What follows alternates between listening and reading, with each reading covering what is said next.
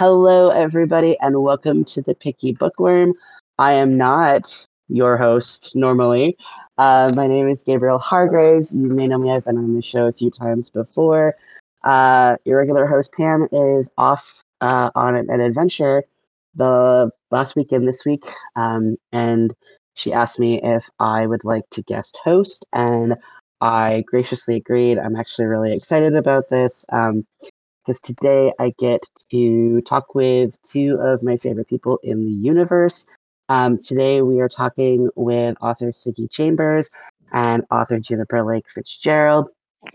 Um, the three of us are cheating a little bit because we know each other outside of this. Um, we've been friends for let's say like about a year now. Um, and and we uh, uh, when I got asked to do this, I was like I immediately knew like who I wanted to bring on. Um, so today we're going to talk books. We're going to talk probably art uh, because uh, both of my guests today do art as well. Um, and we'll talk about pretty much anything that that comes to us as we go. Um, you all are, are pretty aware of, of how the show goes. Um, and also, if you ever listened to uh, Pam and I used to run a podcast together, if you ever listened to podcast 47, you know that uh, we definitely got on a lot of tangents there. Uh, so I assume that may also be the case here.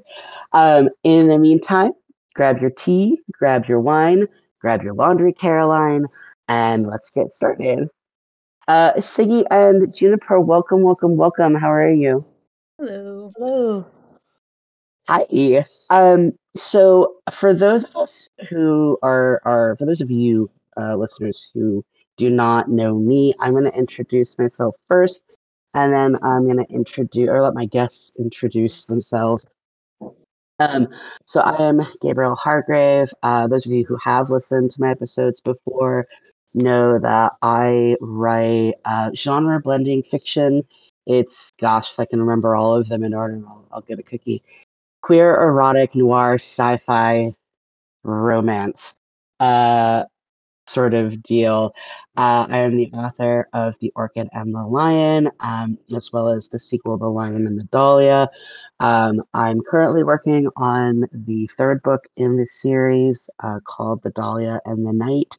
Um, I have also some short stories available, as well as a collection of short stories called Between Desire and Satisfaction. Um, and I've also been on here not as a guest because I'm a writer, but also uh, I've done one or two episodes with Pam uh, where we talked about other people's books. Um, so those are actually all up on my website. That stuff's going to be in the show notes if you're interested. Um, other than that, uh, I am an editor, uh, freelance. I work specifically with indie self published authors. Um, and that's about it. Like, I am not. I have a cat. Um, I mean, that's. Gabe lists like a whole 10 things and then goes, Oh, but that's it. Like, it isn't a big deal. it's all work related. It's all work related. It's not like I crochet. There we go. That's a fun fact. There you go. You crochet. Um, so, Siggy, I'm going to have you go first. Um, introduce yourself. Oh, uh, my pronouns are he, him, just as a, a for the listeners. Um, but Siggy, uh, you go first. Um, hello, I'm Siggy Chambers, she, they. I am uh, an author of science fiction, fantasy, and horror combinations. Um, I have one book out currently, uh, a folk, a cozy folk horror sapphic novel called The Binding of Bloom Mountain, and I am working on a Achillean space horror and an Achillean folk horror that is set in the same universe as Bloom Mountain. Um, as Gabe said, I am an artist too. I paint space and landscapes in watercolor. I also have cats. One of which is currently sitting in your lap still. Yes, one of which is currently sitting in my lap because she cannot resist. Yeah. It's like things are going on. I need to be there. I need to be where the people are. She does. Uh, was there anything else that you wanted to do in your little introduction? I don't know. Okay. Is there a fun fact about you? And you can say no. I had to think real hard about mine. It's the worst Uh, question. It is That's- terrible. is the worst question. Oh my god. Your fun fact is that you hate Gabe. My fun fact Last is that one. I'm autistic. There we go. yes. I'm sorry. I'm dying. Please don't die. I'm okay. Um, if I had thought about it, I would have pushed pause or not pause. I would have pushed mute. So I'm sorry about that. Um, yes, fellow fellow autistic reader. Um, Juniper, how are you? Who are you? What do you have for us? That's a lot of questions at once. Um, Juniper Lake Fitzgerald, and you can call me Juniper or June, and uh, pronouns she, her is fine. Um, author of primarily uh, queer dark fantasy and like gothic esque tales. I would say it's genre blending as well, like you, Gabe. Like it's a little hard to pin down. I think a little bit of those things put together. Um, I have just completed drafting my main series, The Fifth Unite, which is like a epic dark fantasy about a lot of things that I can't summarize. Um, and then I also have a currently standalone novel, uh, The Modern Mythos Anomaly, which is like a time travel gothic romance of sorts. Um, outside of that, I'm an illustrator and I do book covers for indie authors, as well as character art, mostly of my own characters because I'm obsessed with them. As you should be. you should be. um, actually, the next thing I wanted to talk about, you kind of led right into that. Uh, stuff that is going on uh, for us currently.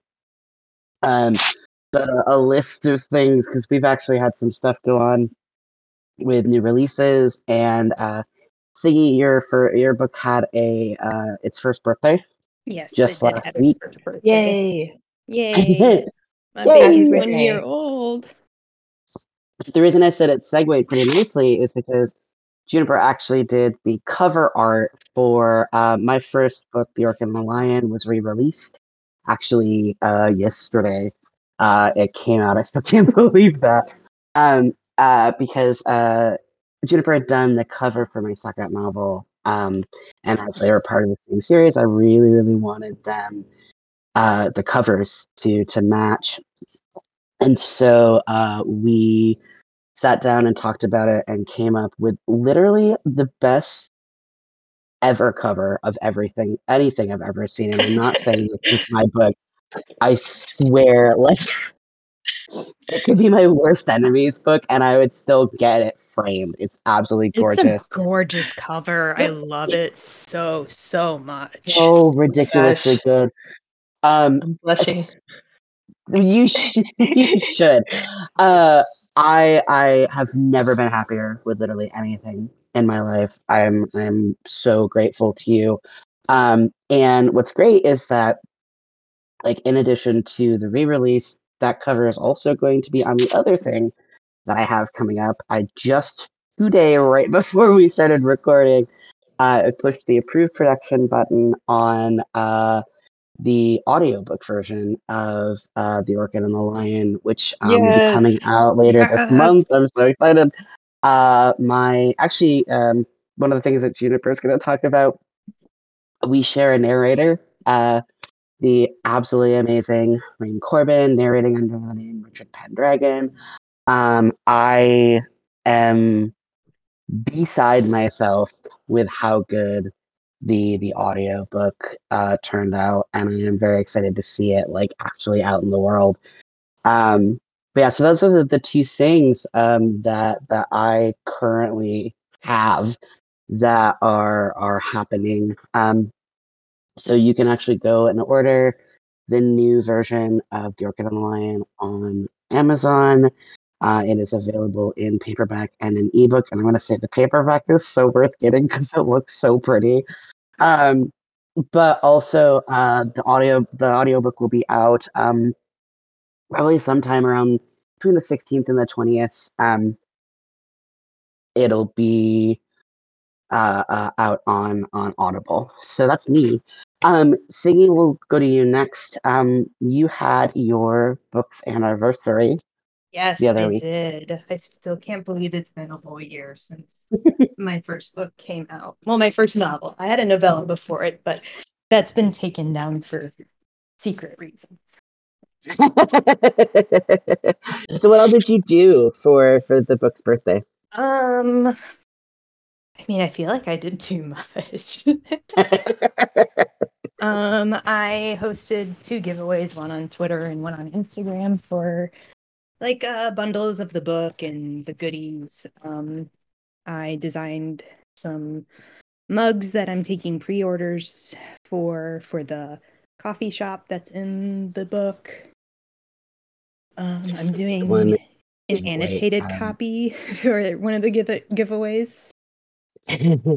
I painted some like kind of abstract bookmarks.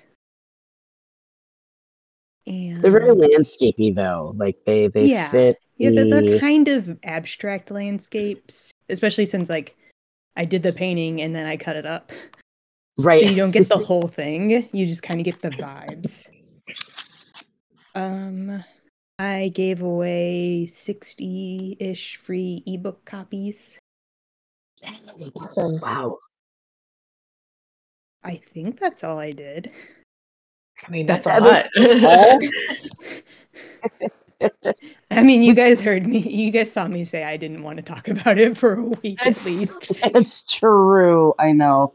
I I will say that like um that that particular book like it's had some some really great success, some really good reviews. Um if I can ask and if you're if you want me to like cut this, but was it it was put into a bookshop uh in your in your area, Oh, right? Yeah, so it's um it's now being stocked by uh Four Color Fantasies, which is uh an award-winning comic shop um in a town nearby where I live.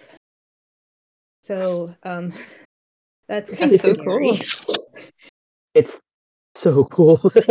It's scary. I can imagine. Like, what if I go in there and someone is looking at my book? What do I do? You just like duck and cover. Sign it.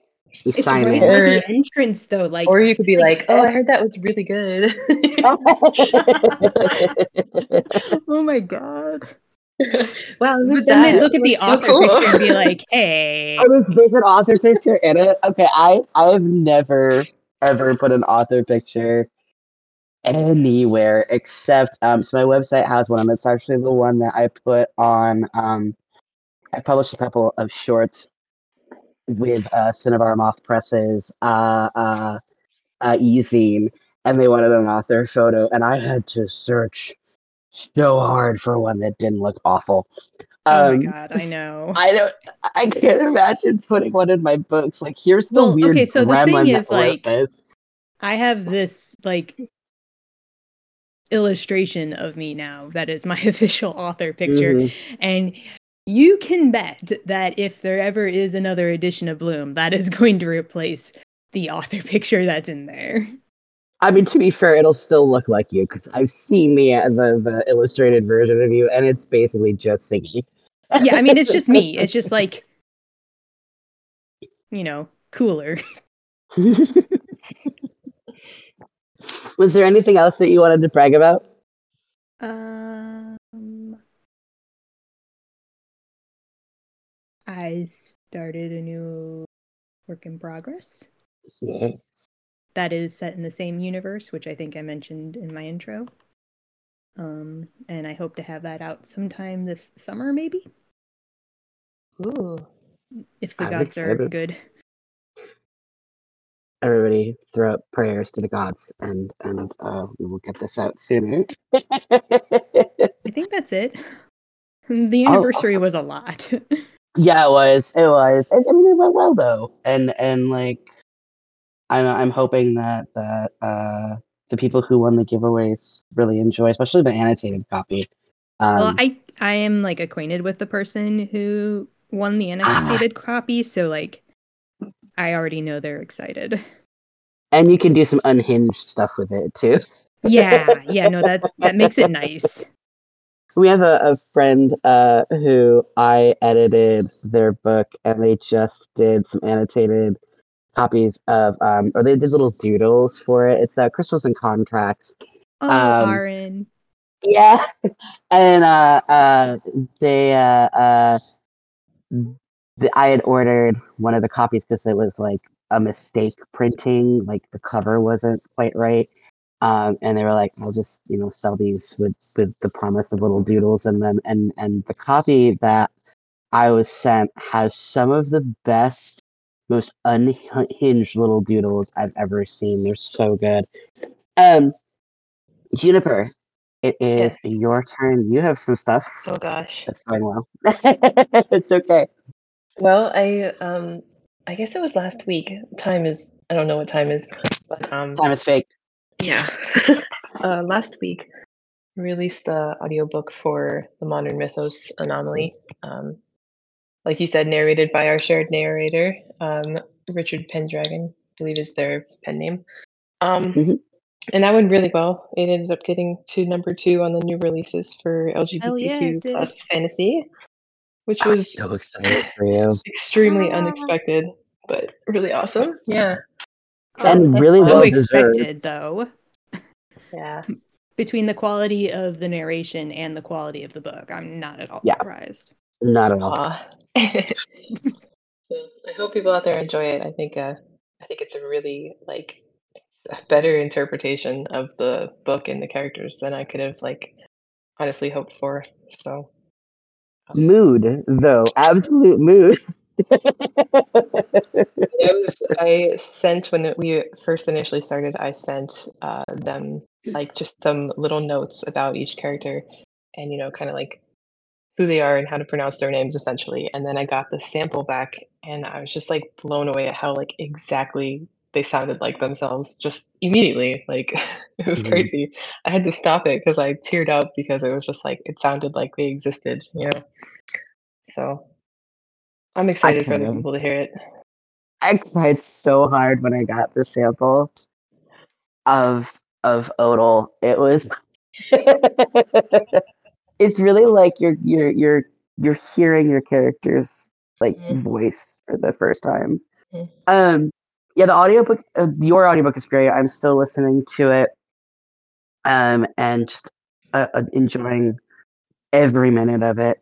Um was there anything else you you are you have come to the end basically of of your series. Um, Mhm. I know that you're in the beta stages, right? Yeah, I just sent off. Well, I've been in the beta stage since like June of last year because I've been sending it off in parts and it's very Mhm. large. So I've been being merciful on my beta readers by sending them each section rather than like slamming this huge 200,000 word manuscript on their desk, like, get this to me by Monday. So, oh my god. Okay, but you know, one of them would have gotten it to you by Monday. Oh, yeah. I'm actually uh, this part four that I sent out is the ending, and um, it's also you know it's the ending of the book and the series. So everyone who is a beta reader has read the whole series and kind of like been with me this whole time. And uh, three of them have already finished, and I sent it out like two days ago, maybe. Something Um, like that, yeah. And they've all just been like, I was like waiting for this. I couldn't wait to get to it, you know. And they like are kind of crying in my DMs about how it's over, and so it's nice to be understood in that way because I'm definitely gonna have a hard time letting go of the series, but um, there's still a lot more work to be done. So still got to get it to my editor, and Who's um, also crying because he just realized again that it's 200,000 words. I'm so sorry. Look, it's the end. Okay, no, it's okay. there's a lot going on. um, but yeah, as far as like publishing stuff, I still have a lot to do on each of the books, uh, including the modern mythos, but especially with the 59, I I do um, all the illustrations on the interior. So there's like three to four like full page illustrations, plus every chapter has its own individual header that's like themed to what the chapter is about. Um, so I have to draw all of those and uh, that was a choice that me of a couple years ago made before publishing Metanoia, the first one, and was like, "Yeah, this will be a great idea." And now here I am years later, like, oh my god, this is so much work. what was past me thinking? yeah. So for when I did the I did the modern mythos, I just decided to do a couple full page illustrations instead of like all the chapter headers too, because it's like this is so much like, especially if you go over like 30 chapters, then you know that's That is a lot. yeah. Mhm. Metanoia was 50 chapters because I made them really short. And I was like, I'm never doing that again. So the next two books, the chapters are a lot longer. Like Catharsis, uh, the third one, is like I said, 200,000 words, and I think it's like 28 chapters. I was like, there is There's no way I am.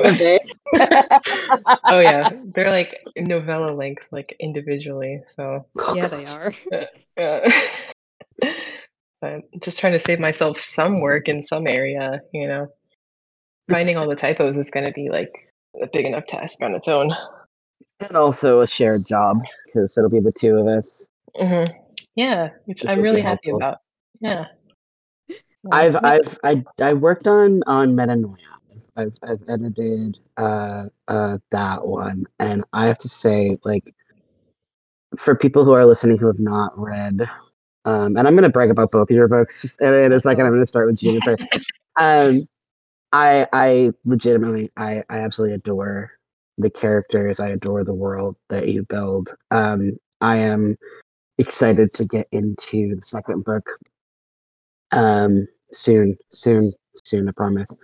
Um but it's just like i we've only really been friends. We've known each other tangentially like because we've been mutuals on twitter for a while. We kind of run in the same circles.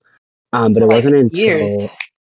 yeah it's been because oh my god. So because i i joined twitter as a writer in 2020 um i a Mhm. million one years ago had a different profile because i used to run a book blog where i did reviews um and uh, so i hadn't been on twitter in like a bajillion years and i came back in 2020 to start my my writers uh profile um and i want to say within like a year of that I was following you. So it's been a hot minute. Um, Yeah. and we, the three of us joked that uh, we would have been friends a lot earlier, except that we all thought the others were too cool. You guys Um, are too cool for me. lies, lies and deceit. I I had to get cajoled by uh, uh, a mutual, a couple mutual friends of ours, because uh, they knew that I was looking for a new cover artist for book two, and they were like, "Oh my god, do you know what would be the best thing in the world is if you got Juniper to do it?" And I was like, "Oh, I can ask Juniper." What am I saying this? oh my god. for real though. And then about uh, a few months, I think, before Bloom published, um, which I'm going to brag about in a second. Uh, a few months before Bloom published, I started following Siggy, You and were? I was like, "Yeah, yeah," because I remember it coming out.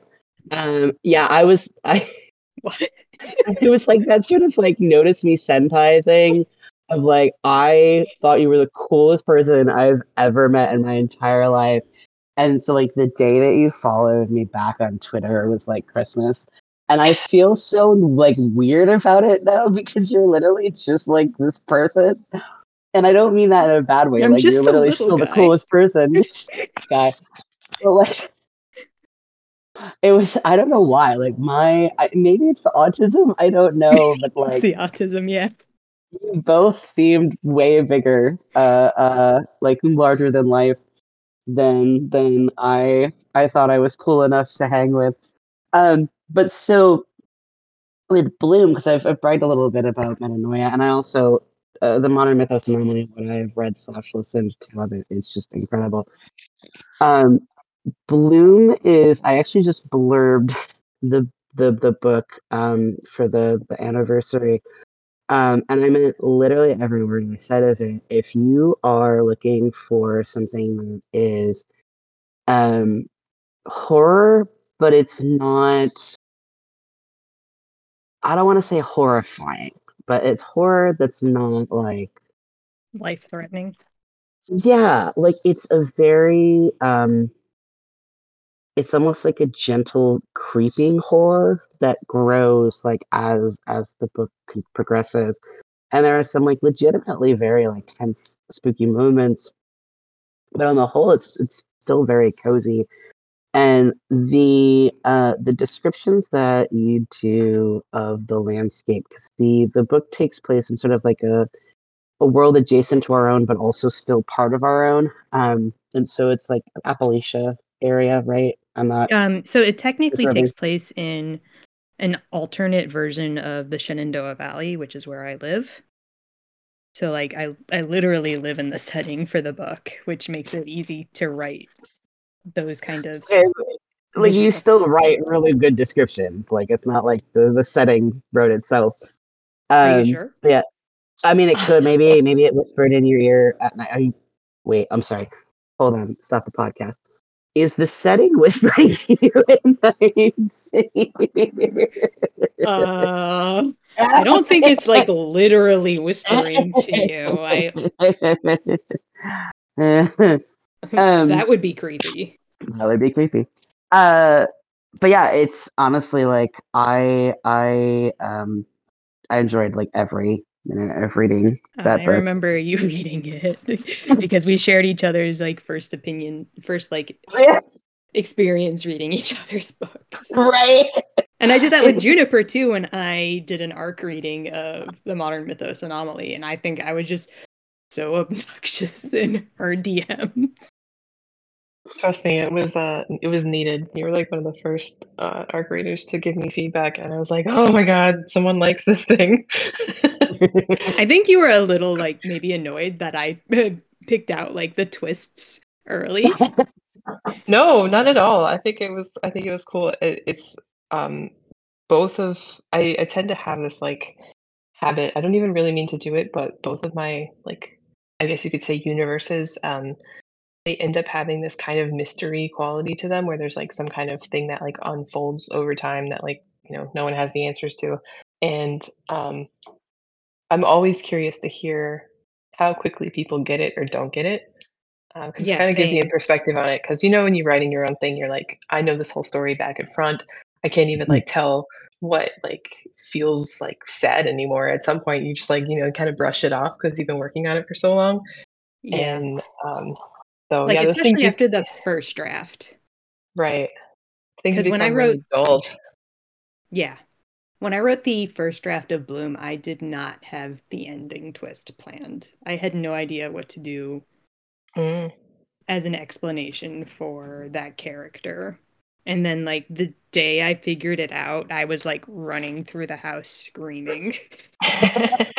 I'm Still not even, recovered. I am not even kidding. I was like, No, oh my God. that's the best feeling.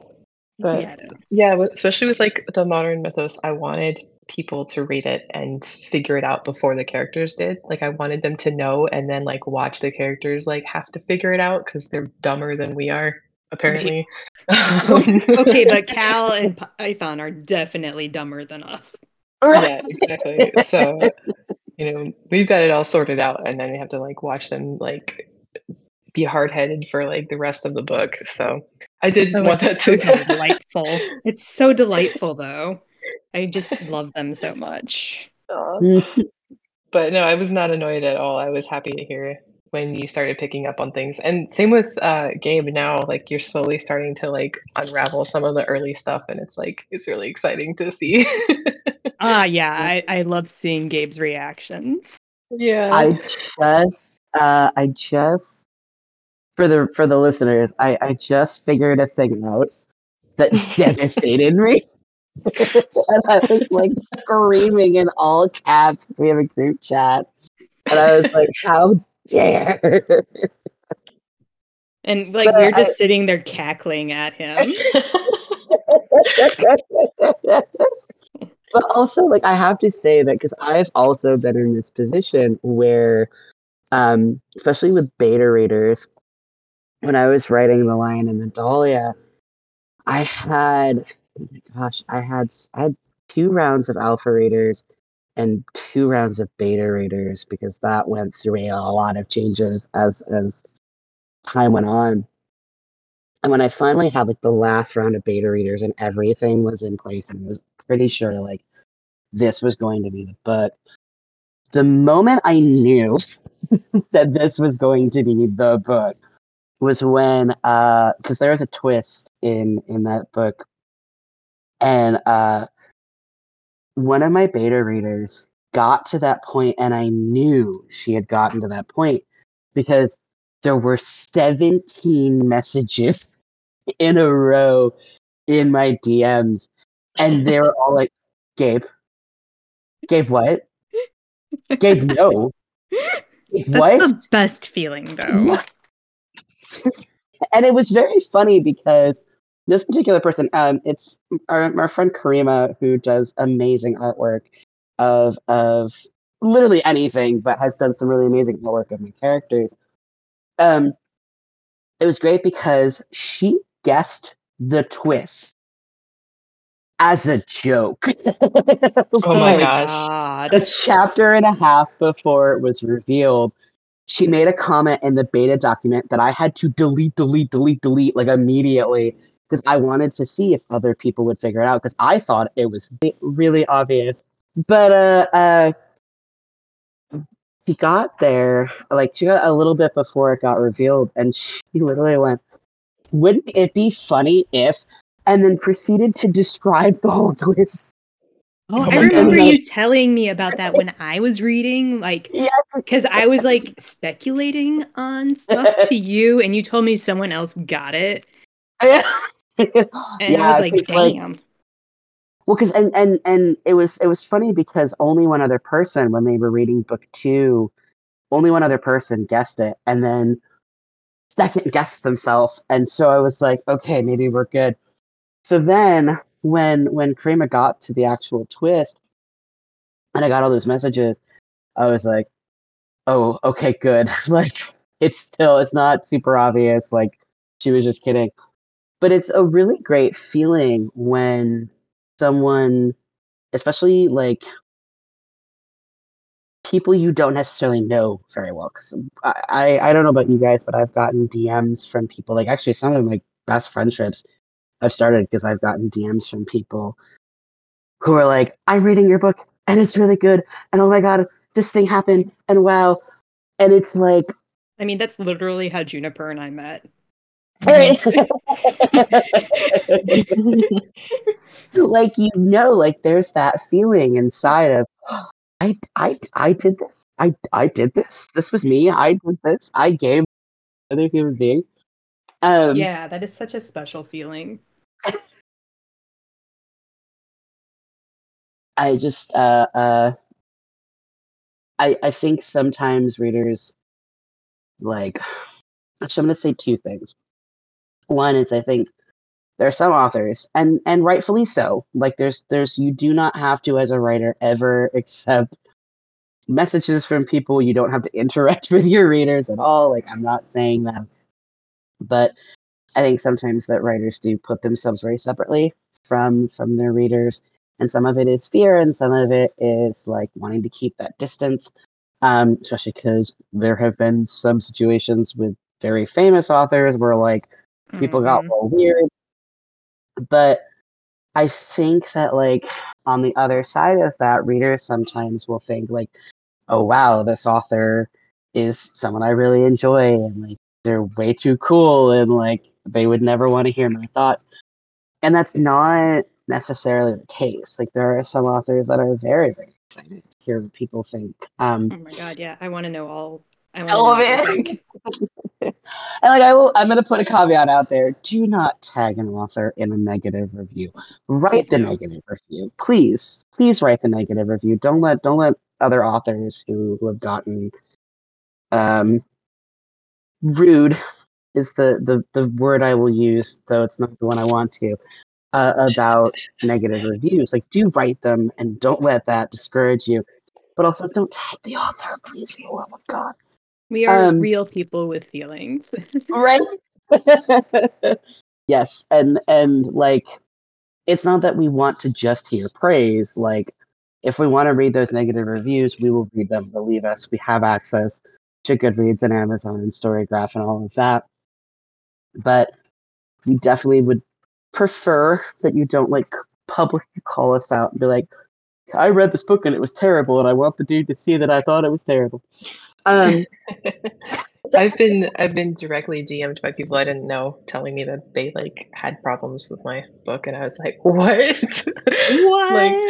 like, wow!" I wow. absolutely agree that people should, you know, review uh, how they feel and you know be honest about their opinions, and I won't interfere with that at all. But um, yeah, don't come into my DMs. I was like- definitely taken aback by that. Oh my gosh. I've only ever gotten like weird reviews like on Goodreads and stuff. And it's like I want to know what people think, but I don't want to be like forced to interact with those people. yeah, I I I've shown you guys a couple of reviews, including one that was an absolute essay. Um, and like I've had people be like, "Oh, you could talk to Goodreads and have them take it down." But, like that was how that person felt, and regardless of how I feel about it, like that that doesn't change how they felt, and that doesn't change the fact that they have the right to say what they felt. They're wrong, but they can still say it but also like the idea of that person like not even publicly calling me up, but coming into my dms to say it like that gives me nightmares Seriously, like you are the strongest soldier, John. You are for dealing with that. You you are humanity's strongest. Well, I think So- all of us are probably familiar with the idea that if we let people's negative opinions of what we do stop us from doing it, we would have stopped a long time ago. So, Oh yeah, You know, I mean just gotta totally. keep going. Yeah.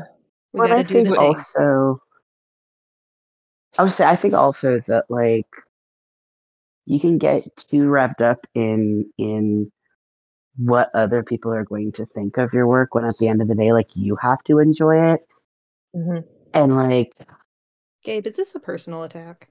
no, it's no, no. We have you. The three of us have been talking about about this sort of thing a lot recently, but Yeah, like this is also just in general, like because it's it's not even so much just about writing; it's about anything like art or crafts or I mean, being an electrician, like whatever, like whatever it is that you're doing, like you have to enjoy what you're doing, um, and like having having a system where people can leave reviews for whatever it is, whether you're a chef or a writer or or a teacher or whatever it is, like is great. It's wonderful, but also like not everybody's going to be happy, and so you could have 500 really great reviews of your restaurant, and the one that really gets to you is like the one negative one Oh, And, like, you can't let that change what you're doing necessarily, especially if it's a person, because those 500 other people like love your restaurant. But it's it's difficult because we're so connected to everything and I think that sometimes readers don't realize just how invested a writer is in their work. yeah So like they have their own emotions, but they don't pause to consider that we also have emotions, especially uh, indie writers where we're writing you know, we're we don't have big paychecks coming from a Right. publisher to write. So we're writing like really like the things that we want to write about. Right. And it's really fueled by passion and obsession. Yeah, a lot of the obsession for sure. yeah. Like even a even a short novel, sometimes you know you can spend like minimum of like a year on um, Mhm. even just like a novella. So, you know, spending that much time in that headspace, I uh it's always funny. Like I'm kind of experiencing that again with this beta reading. Um, how how long it took me to write this book. It took me a year and a half just to do the first draft, and then like another six months or so to do like the revisions. And then I send it to my beta readers, and they're done in like three hours. right? And- like, how dare they? like I, Savor no. this. Savor it. right because you you they don't know that you have spent like so much time like even on just like one particular line like a line may have s- took you three days to like do in a way that you feel was correct you know but um yes that's just part of the i don't know that's part of the deal It is for sure. I I see that from an outside perspective too, because I got to be along for the ride as you were working on my covers. And so like you drop this gorgeous thing in my in my DMs and my in my inbox. And like you showed me some progress stuff like along the way. So like I knew what you were putting into it. But like I don't see the whole process. Like I don't mm-hmm. see just how much time you put into it. I literally don't know how many hours you spent on that. Um and and like I- i actually have a um the program that i use has a, a canvas information so it tells me how many hours i've spent um, on each project which is kind of how i determine my prices and let me just tell you like i undercharge by a lot you uh, we I mean we both do. We've talked about that Uh, too. yeah, you both uh, definitely do. the recent um the most recent cover that i have uh, the front illustration um that i'm working on it was about 50 hours of just like painting Oh on the front so Oh my god. yeah but i'm happy with it it's going to be really cool i think It's so pretty. if it's the, yeah, if um, it's the one you've been showing us, it's absolutely gorgeous. yeah no spoilers but No, I'm not gonna. nope. We're not spoiling You anything. didn't say anything. You said it was really go- wow. Hey, guys. Don't don't don't don't don't read in anything into gorgeous cover that's not out yet. I know, I know. It's really easy to guess what we're talking about. this is Oh, the absolutely. morning but yeah, like I, because because with you being done, Juniper, with your with your series, like I've been thinking about. we talked about this this morning, actually. Uh, I've been thinking about like the end of my own, which is not yet, not happening yet. I still have um like a book and a half basically to write of the main series, and then there's some other stuff that um there's a couple other books that are going to be coming after that main series for the shows. so there's some time but also like the idea of letting go that someday that mhm. i'm gonna be done with these characters like they sink into your soul they live in my head rent free i Oh, i have annoyed people with how much i talk about Uh, you don't Like- annoy me. no, I don't annoy you guys, but I but there are there are other people in the universe who like I know have been like, oh my god, he's going off about them again. But it's because they become such a part of you that Mhm. like hmm and especially if you've put pieces of yourself in them. Um, and- Absolutely. I know that that Juniper's probably had a similar experience with the audiobook that I had where like there were lines because I I've spent oh god spent so much time in the first book because there was I I wrote the first draft I wrote the subsequent drafts I edited it like several times over um I released it I realized there were problems with it I edited it again I re-released it like a few weeks later I've read it 80 bajillion times in the ensuing time because I've been working on the rest of the series and I need information from that. It's also, I've read it just because I like it and I want to read it again. And then when I was doing this re release, I had to read it again several times because I was re editing it. I was changing some things. I, I was making tweaks here and there. And then I had to read it again, again, again, again as I listened to it to make sure that the lines like all came out.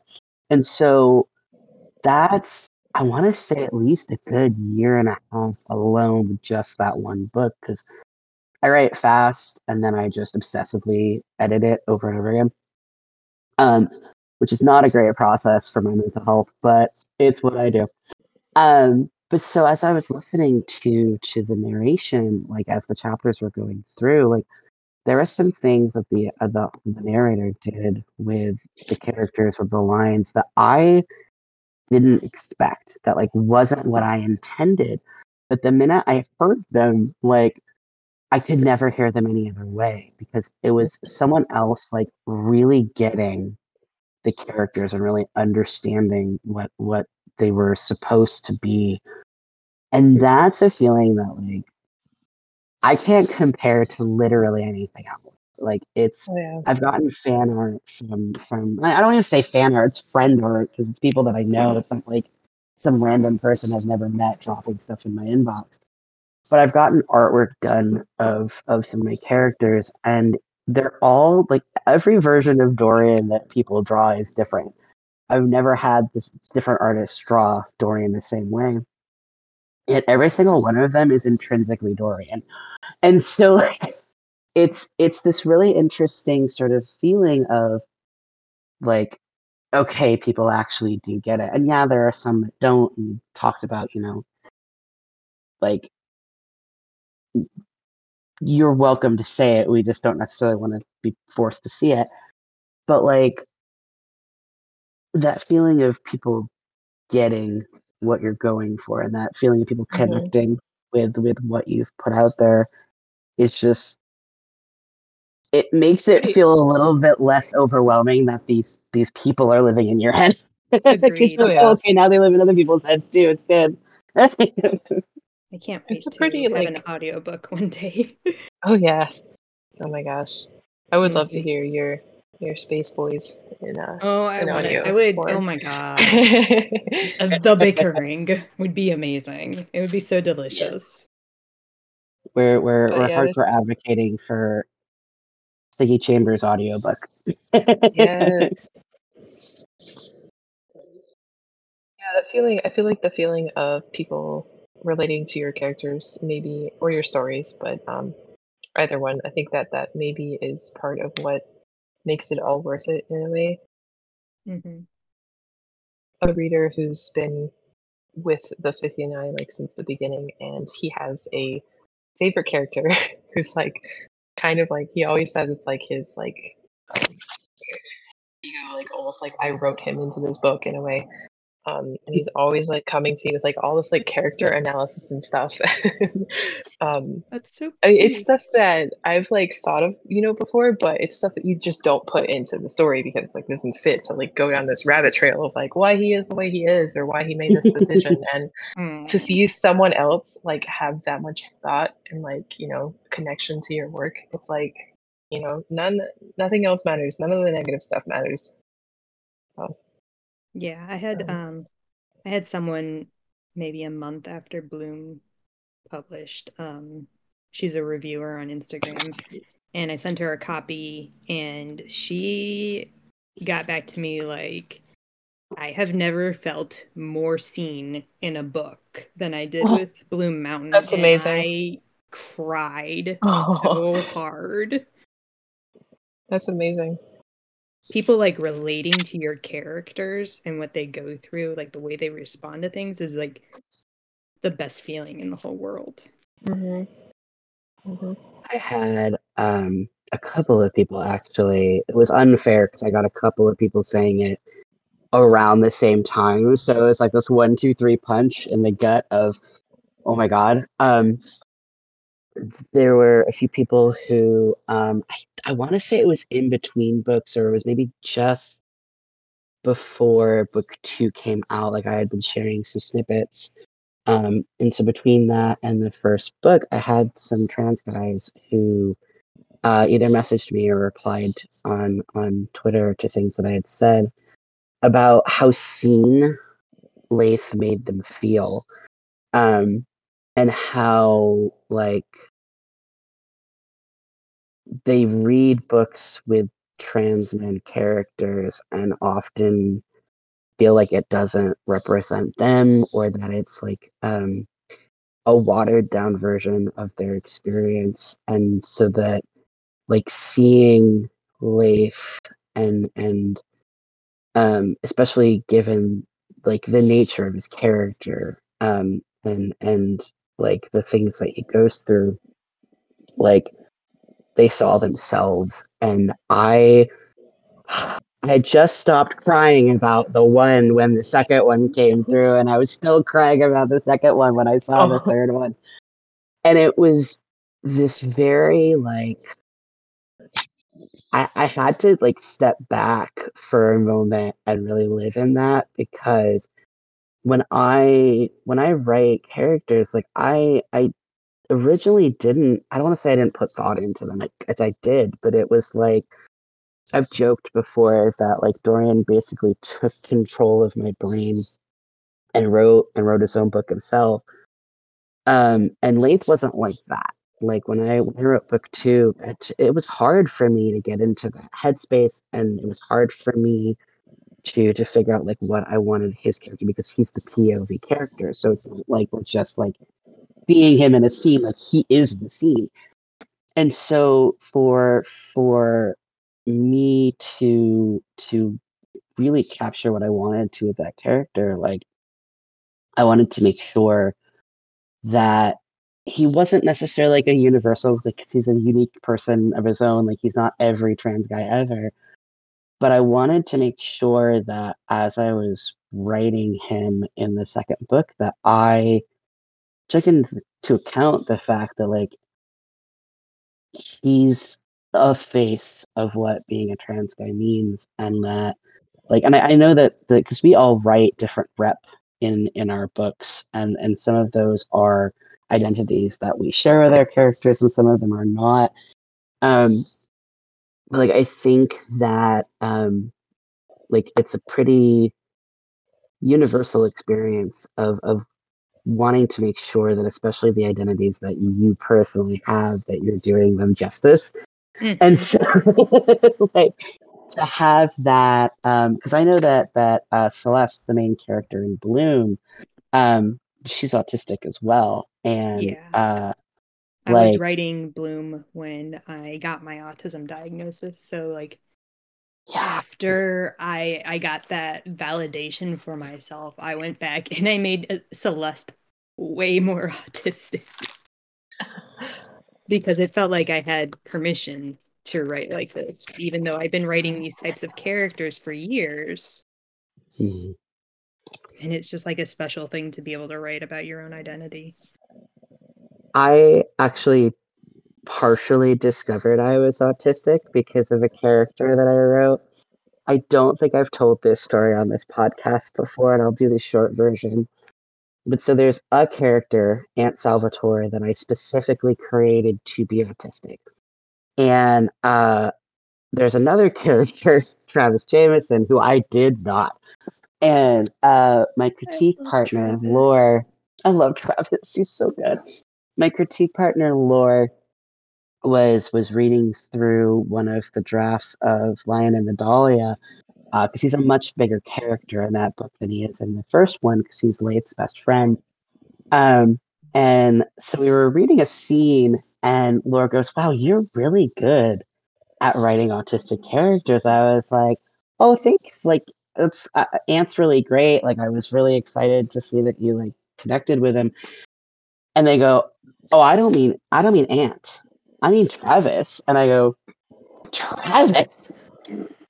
Travis is an autistic. He's just a dude. Like he's just like me. He's just and Laura sent me that gift from Game of Thrones of "Oh, you sweet summer child," because they had been trying for like a good year and a half to like, Gabe, I think you're autistic. Gabe, you should read this. I think you're autistic. I was like, no, I'm not. And they're like, hey, Gabe, um, by the way, I have some news for you about you and um, so I did. I went back in and I I played it up a little bit more because I wanted it to come across pretty clearly on page. And also Travis is kind of Laura's baby.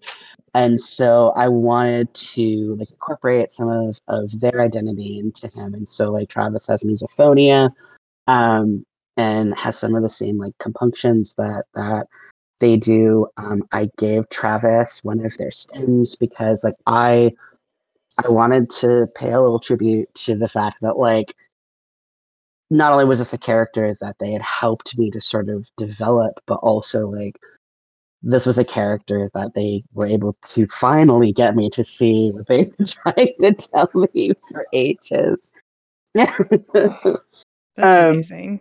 I've been on both yeah. sides of that conversation before because, like, I keep going back to talking about the modern mythos anomaly, but like, one of the things I told Juniper in her DMs was that I thought Callisto was super autistic. Callisto is so autistic. Oh yeah. And then um, one of my beta readers for Metropolis Down, my space horror, came into my DMs and he was talking about like my depiction of autism in that book. And I said, Oh, yeah, you know, I kind of meant for that with Eddie because he's like the first intentionally autistic character I've written. And then they were like, I wasn't talking about Eddie. I was talking about Jet. I was like, oh, I didn't intend to write Jet as autistic, but okay. I accidentally gave Leif ADHD, my ADHD, and I didn't notice it until someone pointed it out. Because before I could really get into book two, I started working on a different project that's up on Kindle Vella. It's unfinished, it's non canon, but if y'all want to read it, it's up there. Um, where uh, it was Leif's perspective of the events of the first book. And a couple people were like, man, this guy is so ADHD. I was like, oh no, he is. like, we just don't notice sometimes that, like, we're giving. And I, I did the same thing with Dorian, too, of there are pieces of me that I gave to that character that I did not know I was giving to that character until someone else pointed it out. Um, and like, there's a decision that you have to make of like, am I going to actually lean into this or am I going to just let it be incidental? And it really depends on the character and the story that you're trying to tell. But when you're able to like really dig into that and make it a part of of who that character is, like I feel like they end up feeling richer. I don't I don't know if you guys feel the same, but they just feel more real. At least in in my mind. Kind of. Yeah. Yeah. Like, uh, actually, when uh, Siggy, when you messaged me to ask me if Callisto was autistic, you were like the second person to ask that, and it's one of those things I don't ever like mention things like that. I guess by name in any of my work. Like in the 59, it's like the world doesn't have terms for things like that. They don't have like it's like a a queer normative world as well so they don't have words for like gay or lesbian and they also don't have like the vocabulary for like mental health and a lot of things because lore reasons but um but i intentionally wrote uh, two of the main characters in that book as well to be um, different flavors of autistic shall i say and um, but it's never named explicitly and so it's always cool for people to like message me be like i see that you know like it, it's coming through. Um, because in a way i know that there's a lot of value in things being named uh, and a lot of people you know enjoy that and find value in it. Um, but for me i like to just present people as they are i guess and then see how people can relate um, without any kind of like label or any kind of like blinders on in a sense of like going going into something being like oh i know this character is like bisexual and autistic like instead they're like i'm going to discover who this character is and then like find myself within them you know Yeah. Mhm. so i see the validity in both approaches but i guess that's just the one that i primarily take um, except when callisto straight up asks python if he's gay but that's yeah that's a whole thing I just got through that scene a couple days ago, and I loved all of that. So God, they're good. such disasters. It's so good. All right, we're gonna wrap up soon because we're we're getting close. But I I did want to uh, ask basically like a um, your books that you have put out, like what would you say to someone who is interested in reading them? And like what sort of people will your books appeal to? Um, I guess my books appeal to autistic people, um, people who like coziness, but also to be afraid, like campfire stories. Yeah, That's a I great could way to totally see put that. it. Yeah, yeah, it's like I write campfire stories, at least for like my folklore. I love that. I'm gonna use If we ever meet up in real life, you have You, to. you said in your some of your book marketing.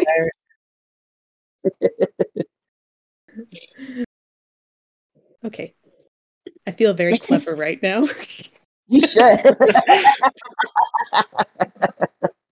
we're we're It's we're also- seeing the birth of a new of a new marketing strategy. Yes. Right, I was gonna say, write that down. Oh. Campfire horror. Anything else that you want to say about your work?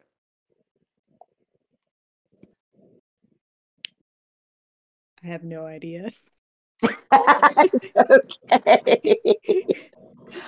I will hand the Juniper, what podium to Juniper. Can you repeat the question? yeah, so it's it's um what would you say to people who want to read your book and like what sorts of people would your works wow, books and what sort of people would your work appeal to? Okay. Um. Well, I suppose that my work appeals to people who enjoy things like Berserk or Devilman Crybaby or things that have a lot of uh, darker themes, um, but also this kind of overtone of like love or relationships or interpersonal um, relationships and complications, but they um, wish that those stories had more of a happy ending and maybe a hopeful note. Um, because I found that I really enjoy dark fantasy and horror and gothic stories and all of that, and I have my whole life, but I don't often find ones that feel like they leave you with more than a sense of dread or more than a sense of like wow something really intense or you know like complicated um, happened and i have a lot of mixed feelings um, i wanted to kind of create things that also left you with a sense of like happiness or like laughter comedy um, hopefulness a lot of the 59 is based off of um, hopefulness and like kind of the resilience of having hope um, and then of course modern mythos is just like full of humor um, It is. so yeah if you if you like darker stories but you want to kind of leave um, not feeling entirely like your heart has been crushed into the ground um, like you know uplifted a tiny bit i would say that that um, is where my work is at um, yeah sort of like you know when you were younger and like on the way to school or something and you're riding like in the bus or in the car and you're listening to music and you're just staring out the window and you kind of just have this like quiet melancholy moment with yourself like Oh, that maybe totally is. you know? That totally is the modern mythos anomaly, though. yeah that's what i'm going for i think that's maybe the best way to put it like a, a melancholy car ride it it jump scared me a little bit because I I was I was there for all the bickering and the disaster queerness, and then all the feels started happening, and I went, "Darn you, Juniper! How dare you do this to me?" and like Yeah. I can't even talk. I can't even. No, talk. you can't. I I had a friend. Um, I guess I'll I'll do mine too. I'll start by saying that I had a friend who uh, was reading. Uh, uh, she's one of my forever alphas. I, I yeet my work at her when I'm done with first drafts, and and she she takes a look at it and gives me feedback. And uh, she was reading something of mine. It was one of the stories that I wrote in um, for for between desire and satisfaction. Um, and she messaged me to be like, "How dare you make me cry in the middle of your porn?" Because, like all of my work is is explicit.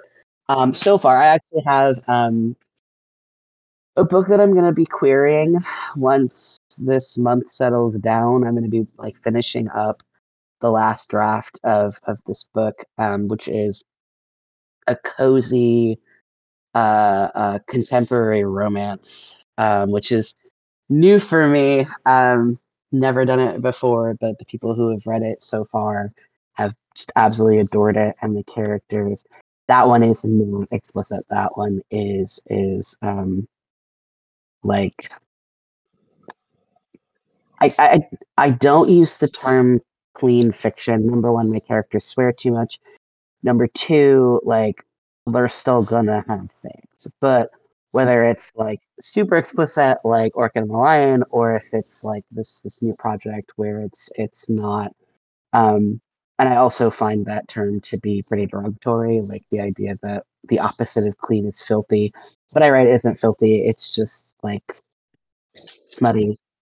Um, but so I would say that if you're if you're looking for at least the stuff that I currently have at now, if you're looking for um, something that is very spicy, but that will also make you feel feelings, um, whether that be happiness, sadness, hope, despair. Um, you know, they are are um, they're very character driven, but there's also this overarching plot uh, involving um, a, a broader dystopian narrative uh, involving uh, I, I've I've since putting out the first book. I've since started adding a, a trigger warning in my work for um, it being a bit too close to the current day devolution we're seeing into fascism, uh, both here and abroad. Um, so it's not like a happy story or but uh, uh, it is leading to a happy ending. Um, so if that's something that like you are into, I know some of you have already heard me talk about these books forever and ever. Um, and I may actually be back on the show as a guest. I think Pam and I have been talking about that after the audio book comes out. Um, but yeah, that's. Uh, I didn't come up with any like new fun marketing stuff. I'm really sad. I was I was hoping. I we I guess we can only be two for three today. I know we it's we can't we can't it can't all be it can't we all would be gold. too powerful otherwise. We would be. I mean, we are we are eventually just going to take over the world. I, I Plan. huh? That's Is that on the schedule? Is that like do we have a timeline for this? Well, We haven't really discussed the particulars yet, just because we're all so busy with stuff. But like, it's it's it's in the ten year plan at least, right? The ten Like, year plan, okay. Yeah, like, cause we got I got like we got books to write. And um. Oh, uh, so let's as we wrap up. Is there anything else that you want to announce? Because I just remembered I have another thing. Um. So anything that you guys want to to tell Uh, people? Uh, I guess I could announce one of the other things that I'm working on. I'm working on a rewrite of my original novella that I'm hoping to publish later this year. Like I've only told a few people about that like officially, but like I've started the process. Ooh. so excited. And I have like a cover artist on board for it already and an editor. Yeah, you do. I just edit for everybody. It's fine. Uh, Juniper, is there anything else that you want to announce? Um, I guess that um my series, The 59, will be finishing up this year. And so if you are interested in getting into a series and um, one that is going to be finished, um, you don't have to wait much longer. Um, it's a good time. Um, Metanoia just got its second edition, so it's nice and clean and re edited. And book two, Apotheosis, will be um, getting that grub as well in the next couple months. Um, yeah. and so, yeah, maybe check it out if you want. Yeah, definitely check it out. Totally do. me. And also, yeah, yeah, yeah, Siggy, read Metanoia. Uh, everybody also go get The Binding of Blue Moon. It's just gorgeous. And pick up the Modern Mythos Anomaly. It's the audiobook alone, like the book itself, yes, buy it in every possible version you can, ebook, paperback.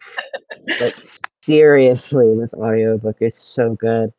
Okay, Um, but also the orchid and the lion. Hello, Hello, Yeah. that cover Hello. the audiobook. Like, I'm sorry.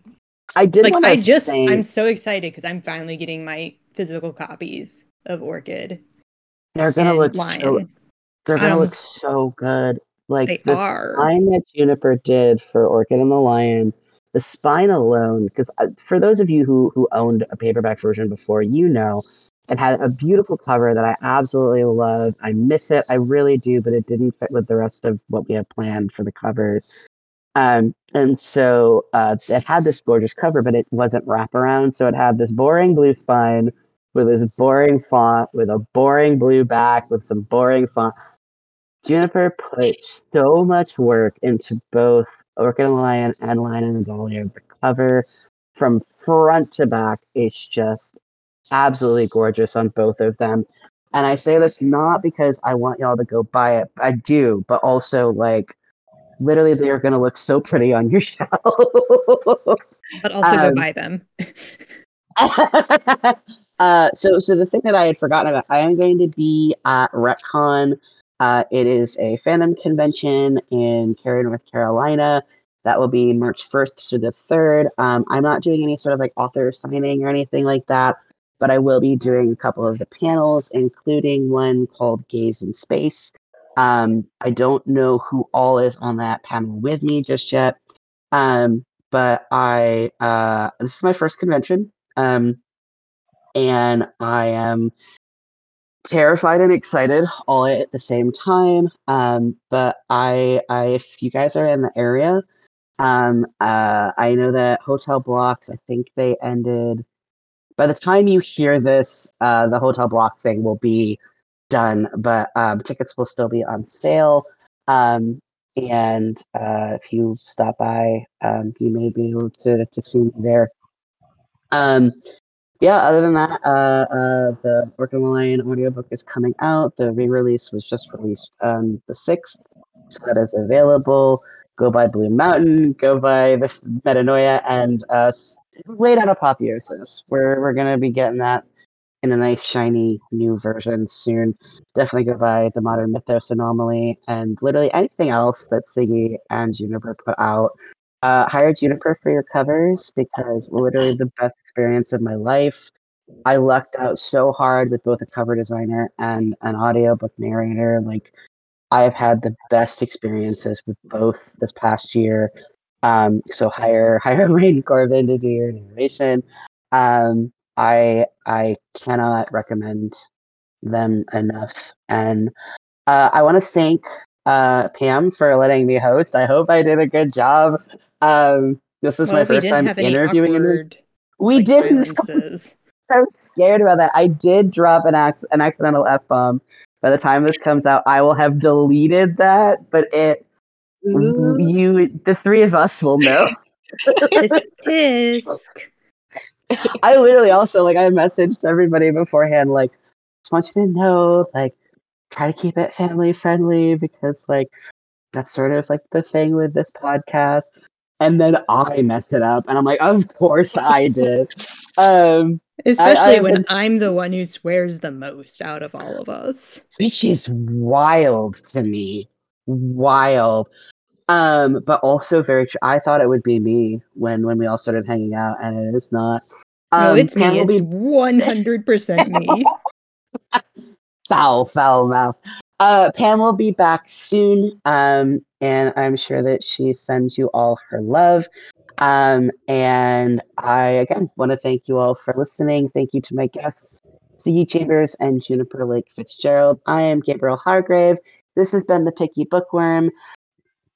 Just go read all the books, y'all. Thank you so much. Bye. Thank you for having me. Thank you.